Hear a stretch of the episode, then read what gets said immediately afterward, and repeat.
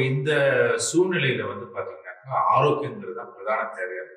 அப்படி பார்க்கும்போது health awareness சொல்றோம். நிறைய கேம்ப்ல நடக்குது. நிறைய பேர் இதே மாதிரி பேசிட்டு இருக்காங்க. இப்போ இந்த ஹெல்த் ஆங்கில வார்த்தை இருக்கு பாருங்களேன். தமிழ் ஆரோக்கியம் சொல்றோம். ஹெச்இஏஎல்டிஹெச் இந்த ஹெல்த்ல நான் கண்டுபிடிச்சது ஹீல்னு ஒரு வார்த்தை உள்ள ஒழிஞ்சிருக்கும் இந்த ஹீல் அப்புறம் ஒரு டிஹெச் வந்து ஹெல்த்னு வருது. இந்த ஹெல்த் வந்து உடலுக்கு மட்டுமே இந்த சொந்தமா? இல்ல மனம்னு ஒண்ணு இருக்கு மனசுக்கும் இந்த ஹெல்த் வேணுமா? நம்ம வந்து இதை எப்படி எதுக்கு ஹெல்த்துங்கிறது மனசுக்கும் சேருமா உடலுக்கும் சேருமா? எப்படிங்கிறது ஒரு மிகப்பெரிய குழப்பமா குழப்பமா தெளிவா இருக்கு. குழப்பமா தெளிவா இருக்கு. அவரோட பாணியில அவரு சொல்லிட்டாரு. அதுக்குள்ள ஹீல்னு ஒரு வார்த்தையும் கொண்டு வந்துட்டாரு பாருங்க. அதுதான் தாமுங்கிறது. அதாவது ஹெல்த்துங்கிறது பொதுவாக எல்லாரும் என்ன நினச்சிக்கிறாங்கன்னா நான் நல்ல உணவு சாப்பிடணும் உடம்ப நல்லா நான் பார்த்துக்கணும் டெய்லி எக்ஸசைஸ் பண்ணணும் யோகா பண்ணணும் வாக்கிங் பண்ணணும் ஜிம்முக்கு போகணும். அதாவது இந்த இந்த உடம்புக்கே முக்கியத்துவம் கொடுத்துட்டு போயிட்டு இருக்கிறாங்க இப்போ இப்ப இன்னைக்கு இருக்கக்கூடிய லேட்டஸ்ட் காலகட்டம் இளைஞர்களுக்கு சொல்லணும்னா இந்த பாடிங்கிறது ஹார்ட்வேர் உடம்புங்கிறது ஹார்ட்வேர் இப்போ ஒரு கம்ப்யூட்டர் வாங்குறீங்க அந்த கம்ப்யூட்டர் வந்து அதோட கான்ஃபிகரேஷன் இதெல்லாம் பார்த்து வாங்குறோம். அது ஹார்ட்வேர். பட் இது எல்லாத்துக்கும் மேலே அது கூட ஒரு ஆப்ரேட்டிங் சிஸ்டம் ஒன்று ஒர்க் ஆகுது. மேக் ஓஎஸ்னு சொல்கிறோம் சாதாரண கம்ப்யூட்டர் விண்டோஸ்னு சொல்கிறோம் அந்த ஆப்ரேட்டிங் சிஸ்டமில் தான் நீங்கள் வேலை பார்க்க போகிறீங்க ஹார்ட்வேர் வந்து சப்போர்ட் பண்ணுது. ஸோ அந்த ஓஎஸ்ங்கிறது தான் மைண்டு இப்போ ஓஎஸ் ஃபெயில் ஆயிடுச்சு அப்படின்னா சிஸ்டம் ஹார்ட்வேர் வச்சு ஒன்றும் பண்ண முடியாது. வெறும் டப்பா மட்டும் இருக்கும்.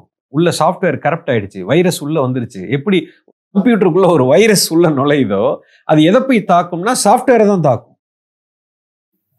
ஹார்ட்வேர் அப்படியே தான் இருக்கும். அந்த சாஃப்ட்வேர் போனதுனால ஹார்ட்வேர் பிரோஜனம் இல்லாமல் போயிடும் தூக்கி நீங்கள் குப்பையில் போடணும். இப்போ எதுக்கு இன்னைக்கு உலகத்தில் மேக் அப்படிங்கிறது ஆப்பிள்ங்கிறது இன்னைக்கு வேர்ல்டுலேயே நம்பர் ஒன் இன்னைக்கு த மோஸ்ட் ரெப்யூட்டட் கம்பெனியாக இன்னைக்கு வேர்ல்டில் இருக்கிறது காரணமே அந்த ஓஎஸ்ஐ எந்த வைரஸும் நுழைய முடியாது அப்படின்னு இன்னைக்கு சொல்றாங்க. அதனால தான் ஸ்டீவ் ஜாப்ஸ் வந்து இன்னைக்கு உலகத்துல மிகப்பெரிய ஒரு மதிக்கத்தக்க ஒரு ப்ராடக்டை வேர்ல்டில் கொண்டு வந்திருக்காரு. அதாவது யாருமே உடைக்க முடியாத ஒரு ஆப்ரேட்டிங் அது ஹார்ட்வேர் கிடையாது.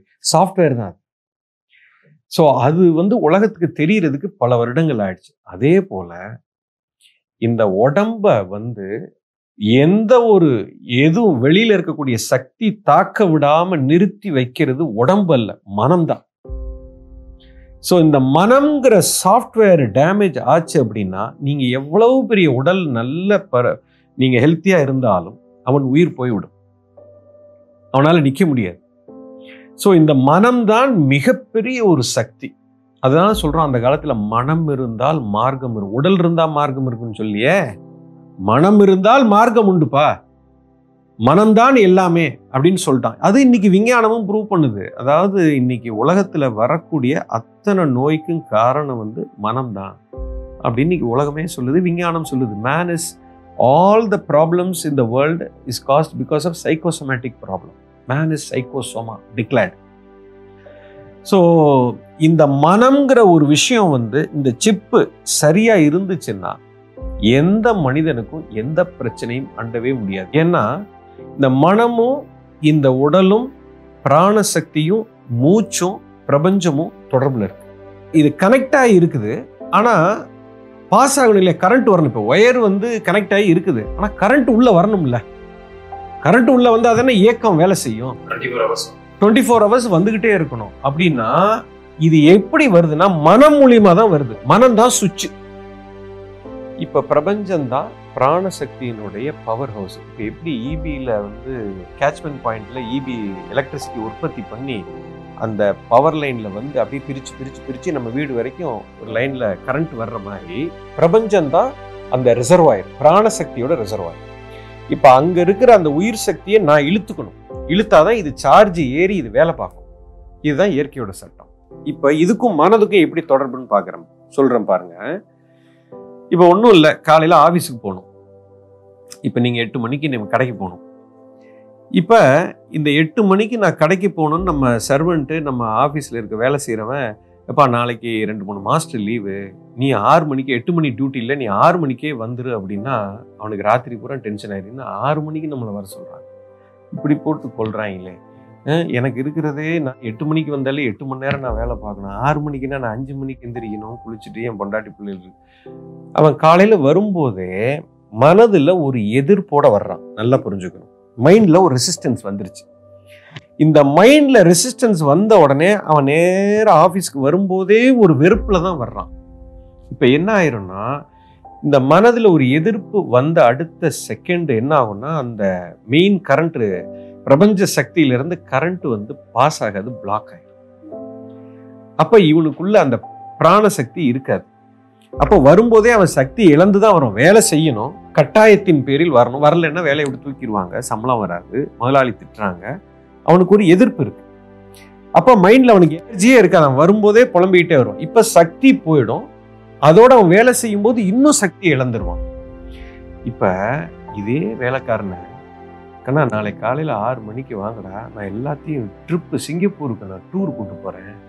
காலையில ஆறு மணிக்கு ஃப்ளைட்டு மூணு மணிக்கெல்லாம் நீ ஏர்போர்ட்ல இருக்கு அப்படின்னா ராத்திரி ஒரு மயிலும் தூங்க மாட்டான். சந்தோஷத்துல. ஆனந்தத்துல ஆகா சிங்கப்பூருக்கு. சொன்னா நம்மள முதலாளி நம்மள கூட்டு போறாங்க. நாலு நாள் போய் நம்ம எவ்வளவு ஜாலியா இருக்க போறோம். ராத்திரி பூரா தூங்க மாட்டான். எனர்ஜி வந்துகிட்டே இருக்கும். என்னன்னா இப்போ சிங்கப்பூருக்கு போனால் இவனுக்கு எனர்ஜி கொடு. வேலை செஞ்சால் இவனுக்கு எனர்ஜி கொடுக்காதேன்னு கடவுள் ஒன்றும் சொல்லலை. அவன் என்ன சொல்றாரு கடவுள்? டேய் பவர் உங்களை கொடுத்துட்டேன். உனக்கு இது வேணும். நான் இந்த வேலையை நான் செய்ய போறேன்னு நீ கேட்டீன்னா உனக்கு நான் சக்தியை தர்றேன். இந்த வேலை எனக்கு பிடிக்கல நான் செய்ய மாட்டேன்னா நான் வந்து நிறுத்திக்கிறேன். இது வந்து இயக்கம் இப்படிதான் வேலை செய்யுது. அவன் ராத்திரி பூரா முடிச்சிருப்பான் எனர்ஜி இருக்கும். ஏர்போர்ட்ல வந்து உற்சாகமா இருப்பான். லைட்டு நாலு மணி நேரம் உற்சாகமா வருவான். சிங்கப்பூர்ல இறங்கி போய் எனக்கு டயர்டா இருக்கு தூங்கணும் தூங்க மாட்டான். அங்கேயும் குதிச்சு வேலை பார்த்துக்கிட்டே இருப்பான். இந்த சக்தி எங்க இருந்து வந்துச்சு இப்போ? இந்த பிராண சக்தி எங்க இருந்து வந்தது? மனம் வந்து ஒப்புதல் கொடுக்குது. இது எனக்கு பிடிக்கும். இதை நான் செய்யணும். எனக்கு ரொம்ப பிடிச்சிருக்கு. அப்படின்னு மனதில் எப்போ அவன் சொல்றானோ இப்ப சாஃப்ட்வேர் டோர் ஓபன் ஆயிடுச்சு. இப்ப கரண்ட் கனெக்டிவிட்டி இருக்கு ரிலீஸ் ஆகுது. உள்ள போய் சக்தி பாடியில் ஏறுது. ஃபுல் எனர்ஜி இருக்கு. அவன் டயர்டே ஆக மாட்டான் தூங்கவே மாட்டான்.